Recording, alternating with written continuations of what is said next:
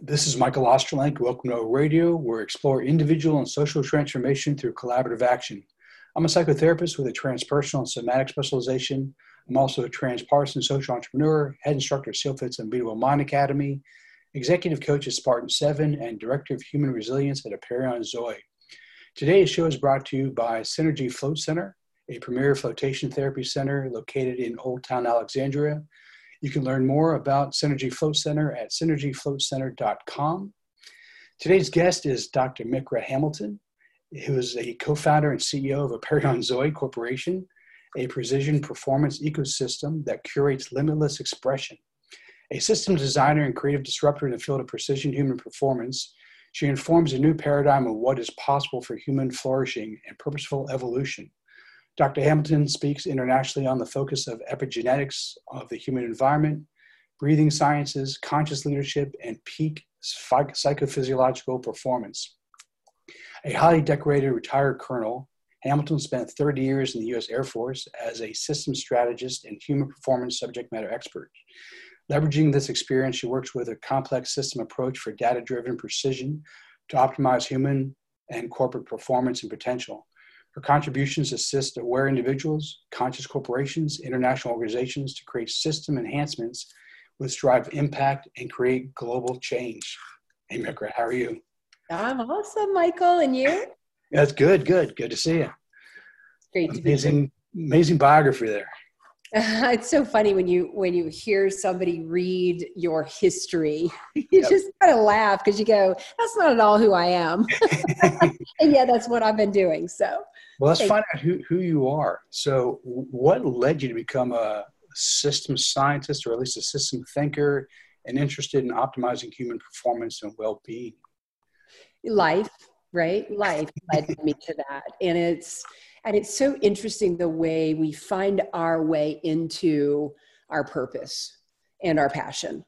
And and there's nothing complicated about it. You simply follow the next step. And as you look back you say wow every single thing that i've ever done has really purposefully lined up to create what i'm creating now um, and I, you know, being 30 years in the military, uh, in, and for me, in a culture that protects and serves, right, or protects and defends, it, um, you know, it's such a high ops tempo that I feel like it's it's one of the most essential places for the human to perform at our highest capacity, and so really. Um, I find our, I find us to be limitless, and I feel like uh, most of us haven't tapped into that limitless nature, uh, and, and, and yet we're all moving to that place. And so, um, you know,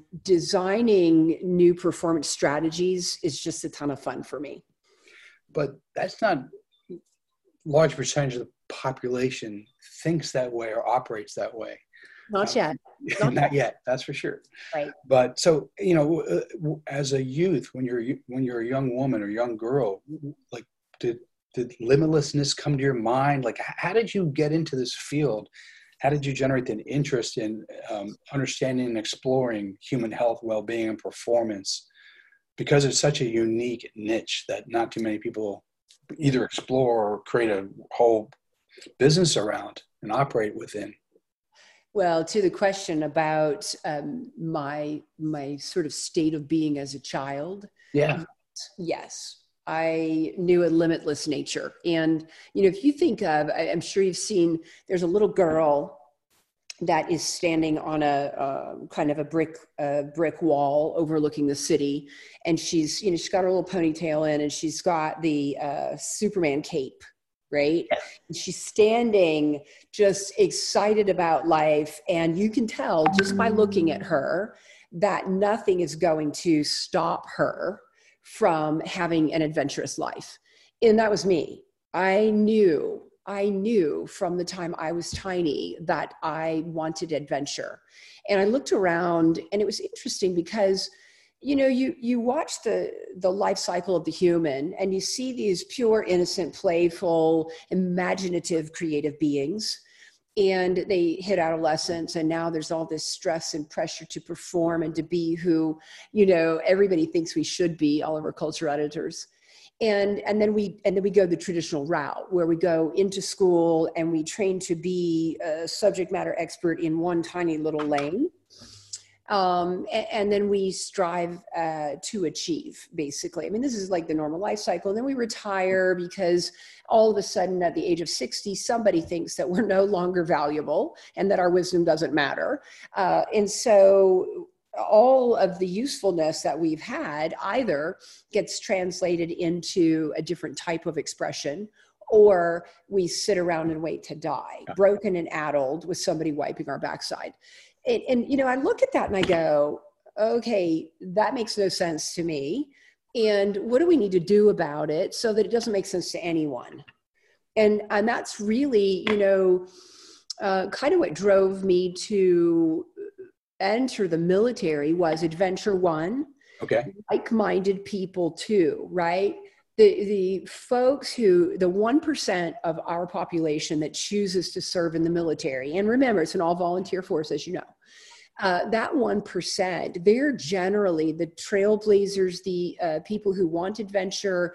They're willing to give up their lives um, in service to their fellow humans, you know, and it's and they're fun they're not so serious and and it's not like woe is me right there's there's that excitement and adventure so um, that really drew me and the opportunity to see what really high performers are capable of so I was on the Air Force triathlon team. You know, I flew Cessnas. I jumped out. I did all kinds of crazy stuff.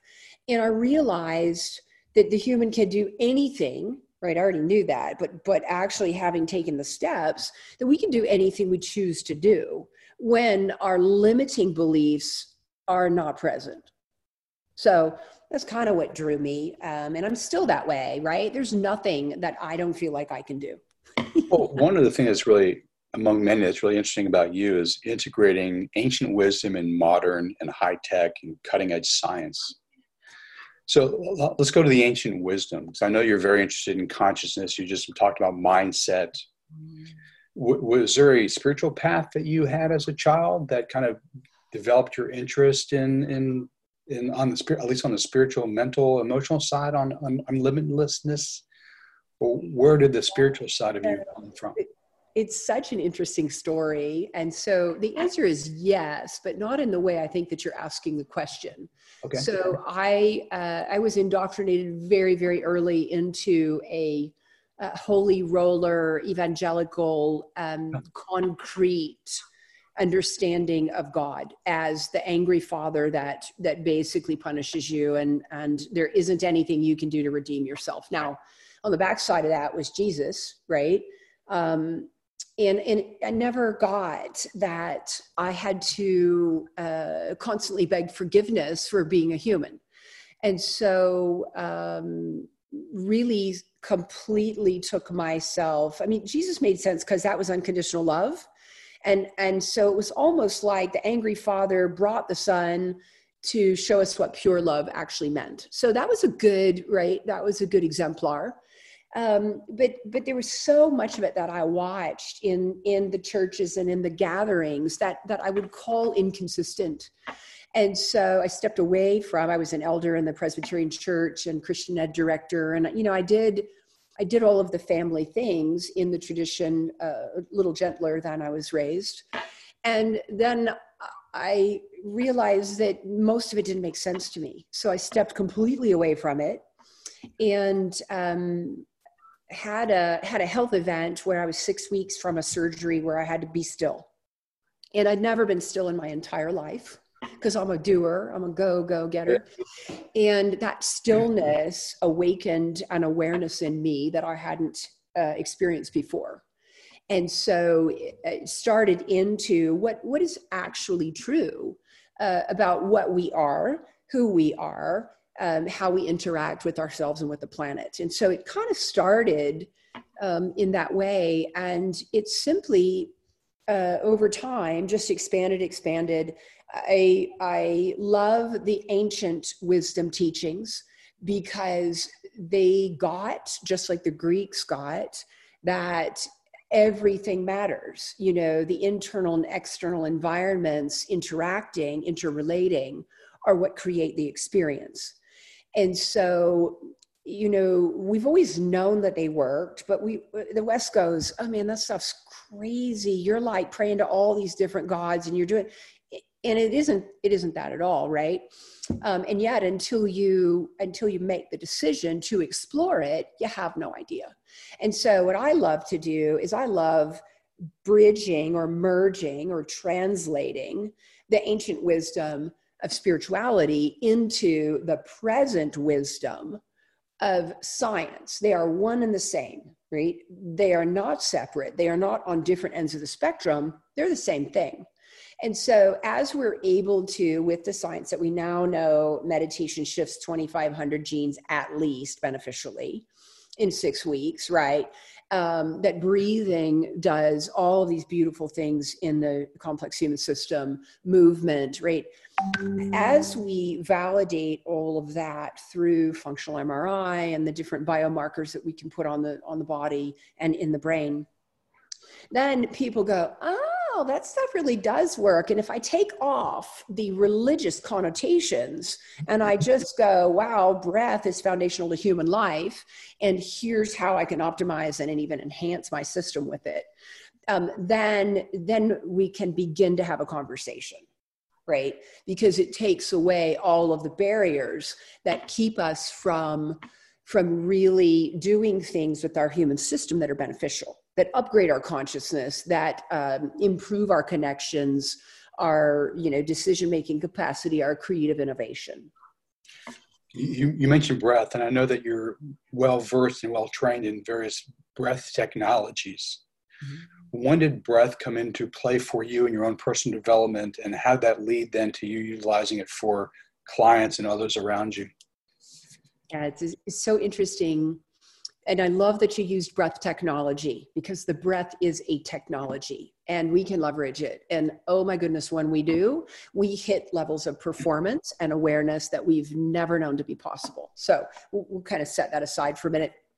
Um, you know, that surgery that I told you about that put me into stillness, it, it also um, began to uh, shine a light onto uh, what most of the world calls trauma. I call it stuck energy, right?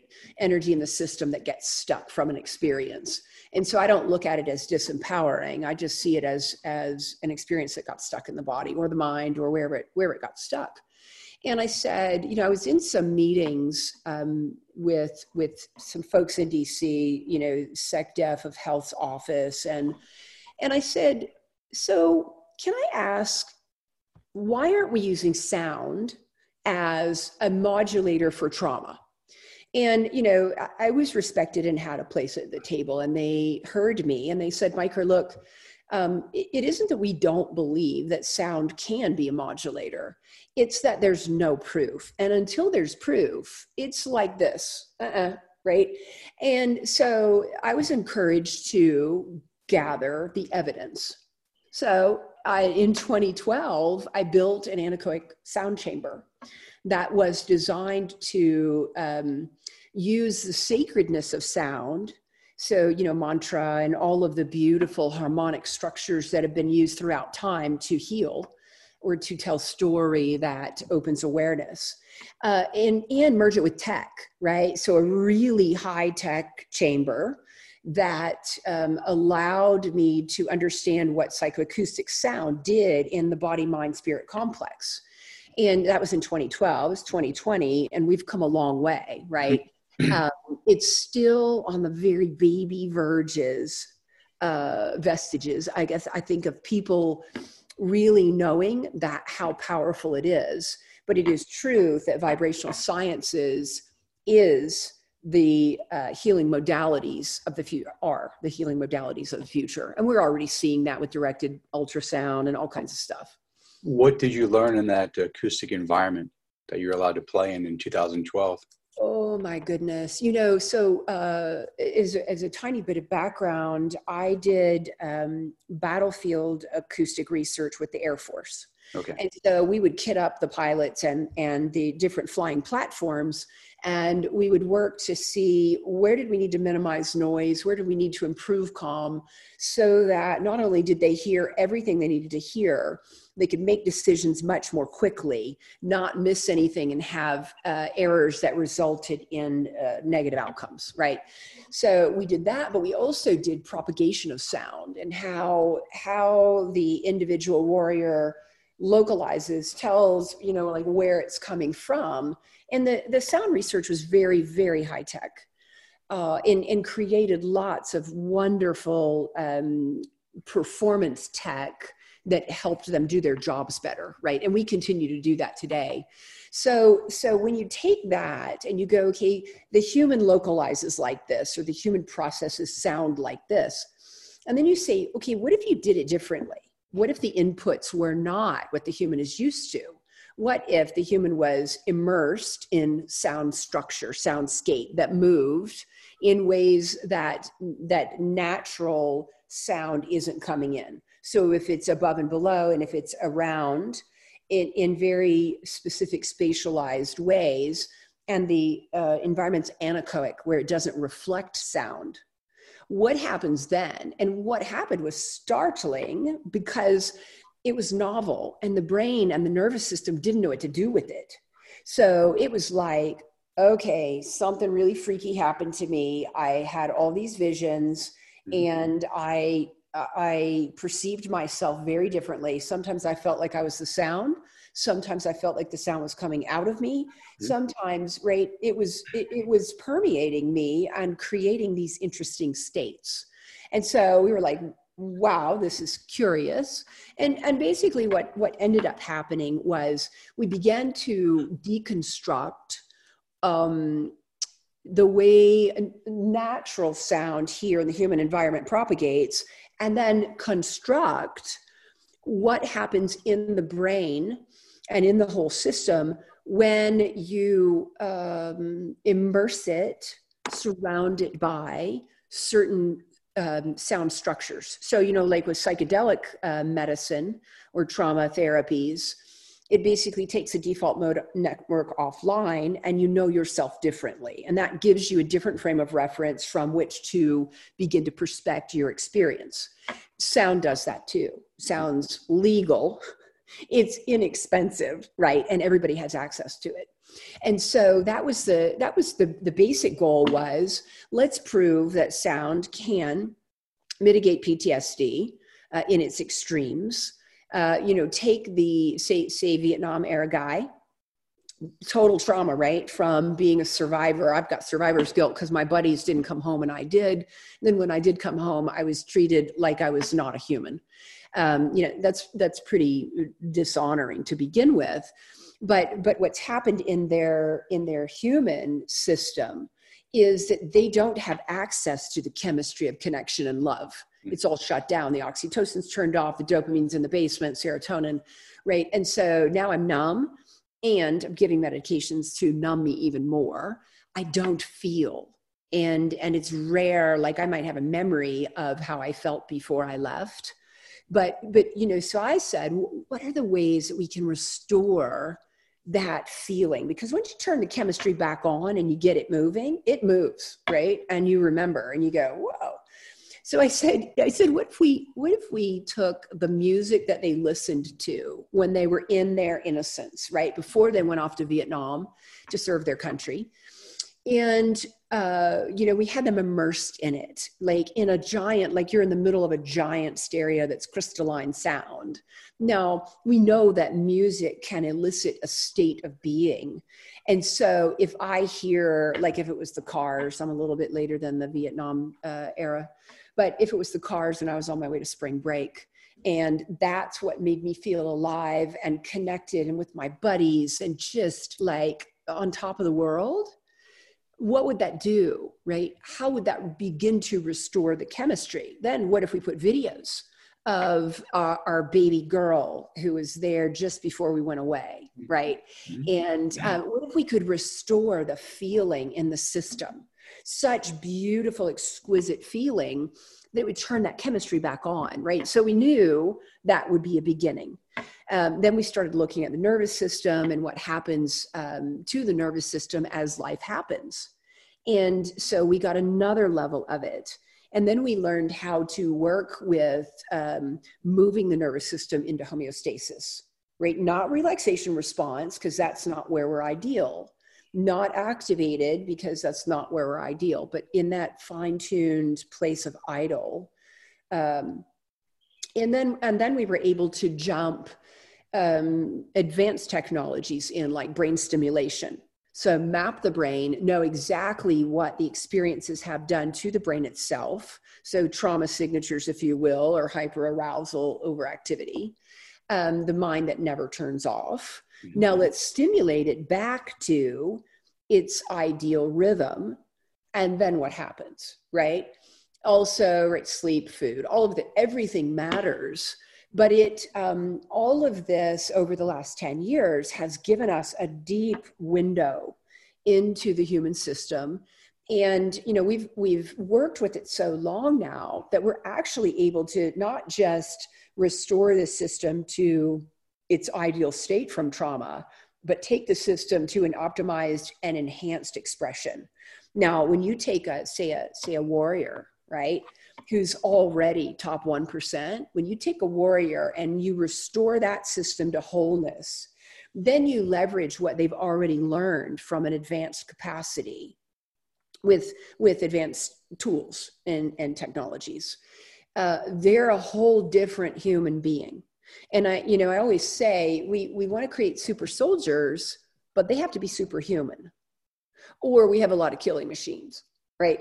And while that might be necessary in certain scenarios, it's mostly not necessary in the way we think it is. So, okay, so a lot, what you say is that sound, and you brought together sound with uh, um, visual uh, stimulation, and then you use neurofeedback. Is that also what I heard? Mostly neuromodulation, right? Okay. Neurofeedback is, in in my um, estimate, a bit too slow okay. especially when you're talking about high performers who don't have a lot of time to sit around and do 20 or 40 neurofeedback sessions. Yeah, yeah. Neurostimulation can uh, really put the brain back into the ideal state and then take it beyond that state in, in 10 sessions, 10, 30 minute sessions. You know, I had a, um, I had a performer, I just call him a performer, right? Who had six TBIs, traumatic brain injuries.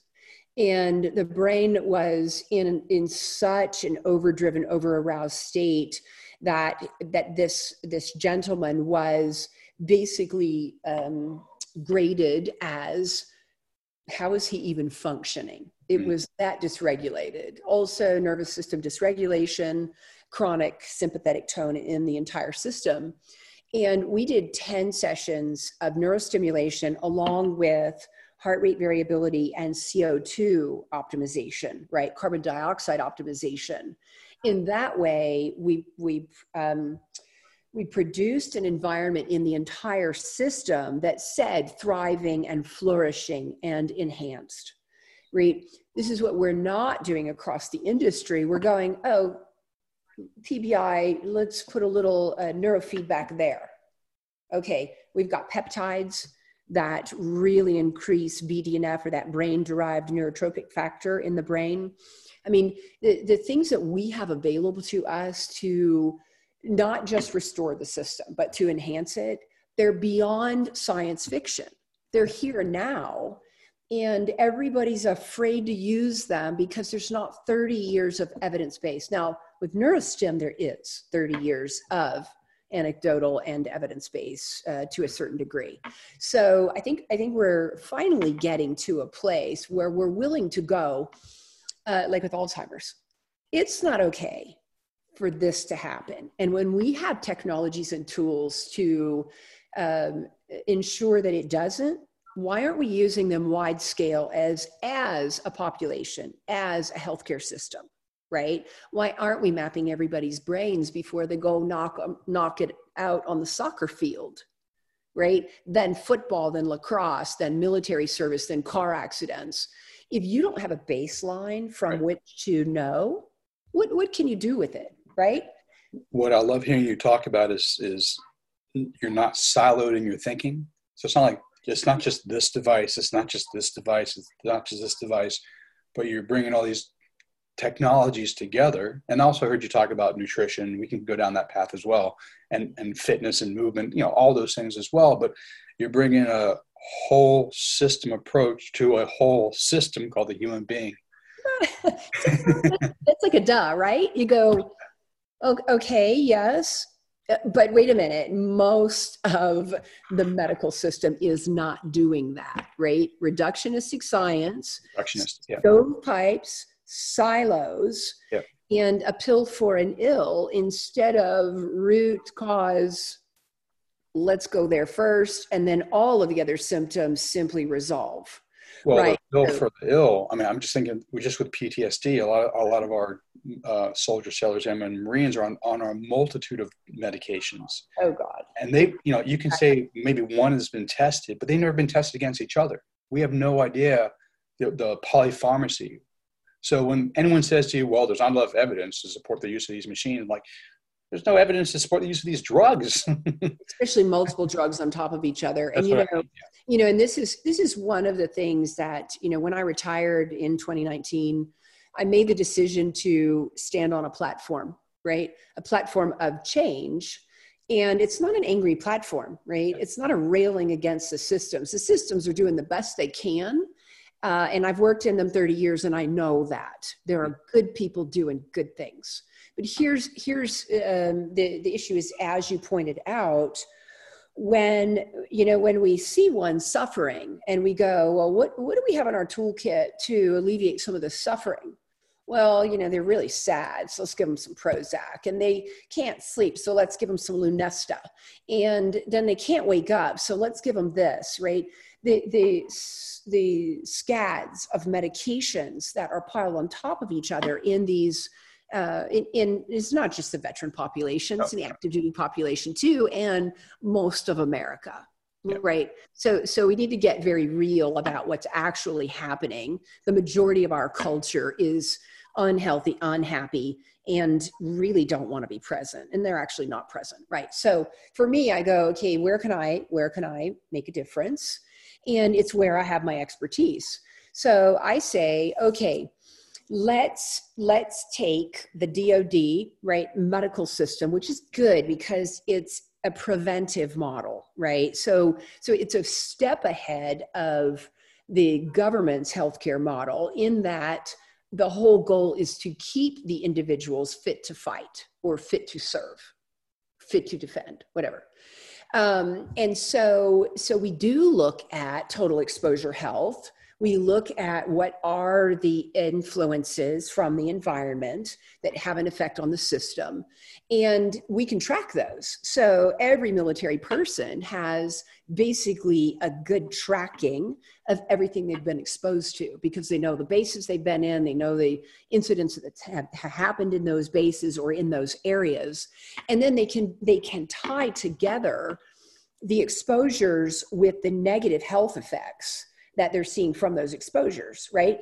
So, so the military has it right when it comes to uh, what we say conservation, right, and prevention uh, or preventative medicine. It's just still in too small of a in too small of a scale because they won't leap to precision because of everybody's belief in their rights being violated as somebody has their DNA. Well, they took my DNA in 1993. I've never thought about my rights being violated, right?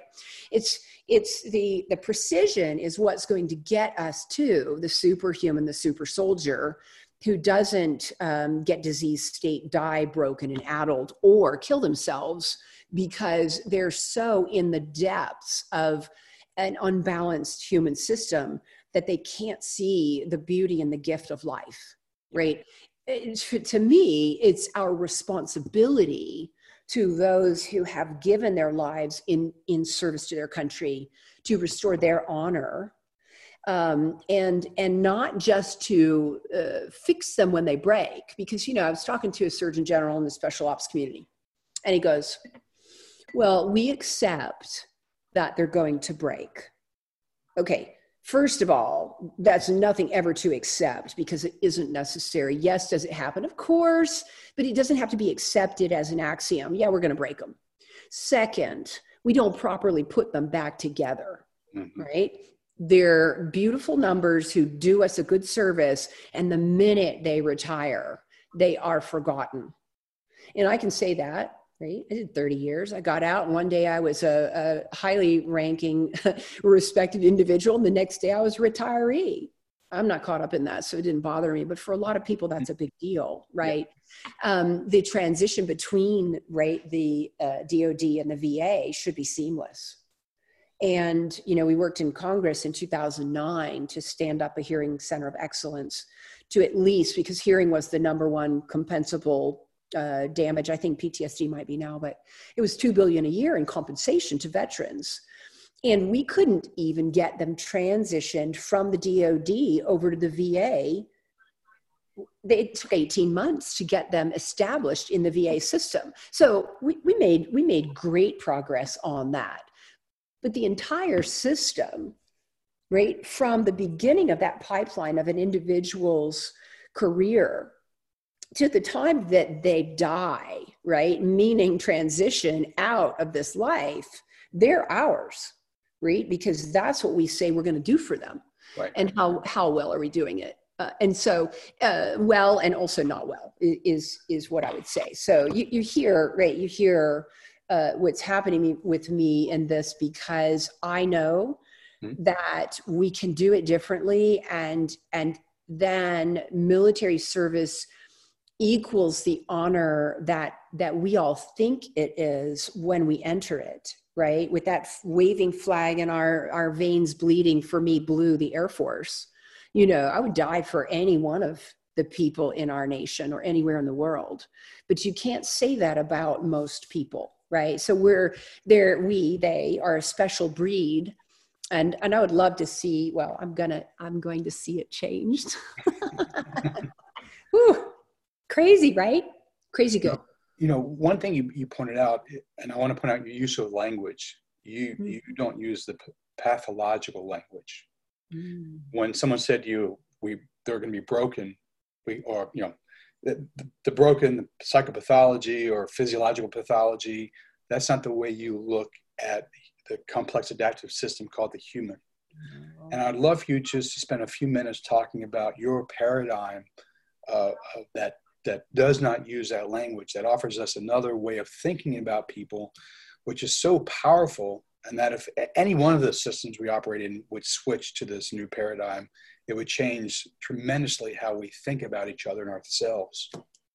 And it's, you know, it's a beautiful new paradigm. And, you know, we, what we term it is precision performance medicine, right? And it has to be medicine right now because there is a bit of, um, well, there's a lot of things in the human system off track that we must restore the balance. Mm-hmm. But the way we look at it is it's a lens of toward thriving and flourishing. You know, right now, the sick care treatment care system, because it's not healthcare, sick care treatment care system says broken, uh, bandage up, right? Let's let's give a little fix here and let's not think about the rest of it.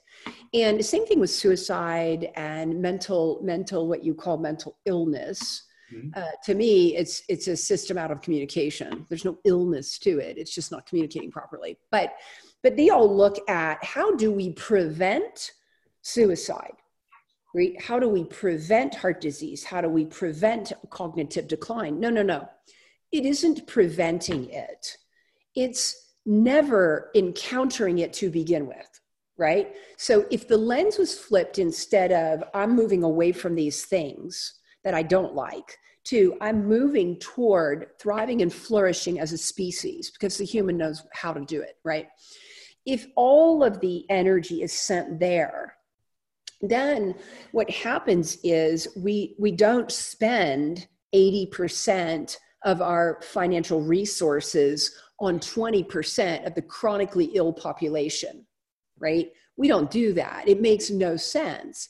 If we take the 80% that are healthy, that want to stay healthy, and we put in strategies to keep them healthy through precision you know biometrics that you know you track and ai deep learning that can tell us based on this genetic predisposition and this lifestyle intervention now um, we know that we don't have to have these things occurring right so, you know, all disease state is a disconnection of some part of the human system. So, the way we look at it, beyond the toward thriving and flourishing, is we even have different categories. So, we have no diagnoses, right? Makes no sense to put a label on something. Because once I tell you that you're diabetic and you see all these diabetic people around you dying, you go, I am diabetic. So you'll live into that story. And you you not only right you create that story and then you live it to the best of your your creative capacity. And so now you make excuses for why you can't do things. And life takes this spiral down because nobody wants to be unhealthy. Nobody would choose it right? So so what we said is what if we had a different categorization of um, health sort of health progression right so we look at it through the lens of health consciousness how aware am I of my responsibility for my health and well being, and that only I can take the actions to promote thriving and flourishing in my system. And we do have enough evidence for anybody to recognize they need sleep and they need to eat good food, and what, we, we have all that. That's like baby stuff. But if we if we categorize it as the system is either unbalanced right? That means it's not in its intelligent design, functioning in a healthy, thriving way. Balanced, meaning homeostasis, right? That narrow window that humans thrive in, mm-hmm. or at least stay incredibly healthy in. Um, and then we say, okay, in the upper levels of homeostasis, there's optimization. So now I'm an optimized human where most of the time I'm doing really well. I'm happy, I'm healthy, I'm connected, I'm contributing, I'm creative, right? And then now, today, we have these opportunities that we've never had um, exposure to, access to. And they're advanced biologics. So, um, peptides, hormonal strategies, peptides, exosomes, you know, senolytics, things that really completely restore the human state to youthful thriving. And when we take those along with advanced technologies that can entrain the body and the brain waves and actually the mind into an ideal expression, um, and, and add on to that genetic specificity, right, with environmental exposure information, now you have everything you need to bring this system into first and foremost homeostasis mm-hmm. and then go to the limitless place that we're capable of right? But there isn't a limitless pill right? As much as we want it as much as there are some great things like neurohackers got qualia and all those things they're great. They're pieces to the whole right? And so you know if we redefine the way we looked looked at it talked about it um, you know, all of the broken language uh, creates more broken. Yep. Thriving, precise language that's empowering, that says, hey, you know, um, we recognize that your life experiences have created this expression currently in your human system. But guess what? By knowing what's going on in that human system, the precision of me, not you, you're a guy, you're great, right? You're a guy, you don't even think the way I think. So, by knowing who I am through the data of me, I'm able then to go, yep, okay, that's me. And I understand how my life experiences created this. So now that I understand that, I also recognize what I need to do to take action to create a new expression. That person, armed with that precision knowledge, will take action, create sustainable change over time. Could be three, could be as early as three months. It might take you two years. Generally, we find one year. And if the person is very dedicated to that new expression, they get there. And then they start to enter states that they never thought possible or suspected. And then, you know, right? They, prove, prove to themselves, right, that it, that it was. Yeah. So if if an individual watching or listening to this is like, wow, this is this is what I want to get involved in, mm. how do they come and work with you?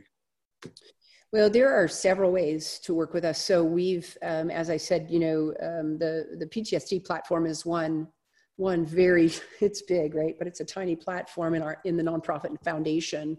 So we we do take select individuals uh, into a, a 12 month process for ptsd restoration of wholeness. Um, and and so anybody who wants to chat about that can contact me directly because i i generally guide that that whole process. Um, in, we have medical centers that are precision performance centers. We've got one in Asheville, North Carolina, one in Austin, Texas, and we're going to be in St. Pete, Florida, and also Sedona, Arizona, uh, Costa Rica as well, but that's next year. So they can work in a 12 month program. Um, that can be found, it's apeironcenter.com. Uh, is our corporation, and that has all of the ecosystem in it. But we also have a training academy it's a it's epigenetic precision performance coaching. And so it's an evidence-based way to take the genetic blueprint and use lifestyle modifications based on what's actually expressing right? And not everything expresses that's in the code. And that's why the direct consumer genetic models are not uh, widely successful. But we train medical and non medical providers to add this new precision to their process. So the performance coaches work with people and they they just really are able with lifestyle strategies and some nutrigenetic nutrigenomic uh, supplementation processes and, and a little bit of tech uh, strategies they're able to fine tune an already healthy system right? The medical docs actually use hormonal strategies and advanced peptides but we teach them all of that and we've used it for 10 years and so it's well validated uh, we have 500 coaches now. So that academy, right? Uh, you you you know that. Um, uh, that academy is is uh, the future of precision performance in this new model that that we talk about. We are also writing now a manifesto uh, for it's the global right new generation precision health model right? So all humans, all humans are the same. we're, we're all the same. It doesn't matter what we look like. Um, but it's basically leveraging the precision of the individual in a toward thriving model mm-hmm. and and that's to create new systems of complex right complex systems approaches to health and well-being so for medical schools for um, world organizations that are promoting change, like Global Wellness Institute's doing a great job uh, with that of redefining wellness.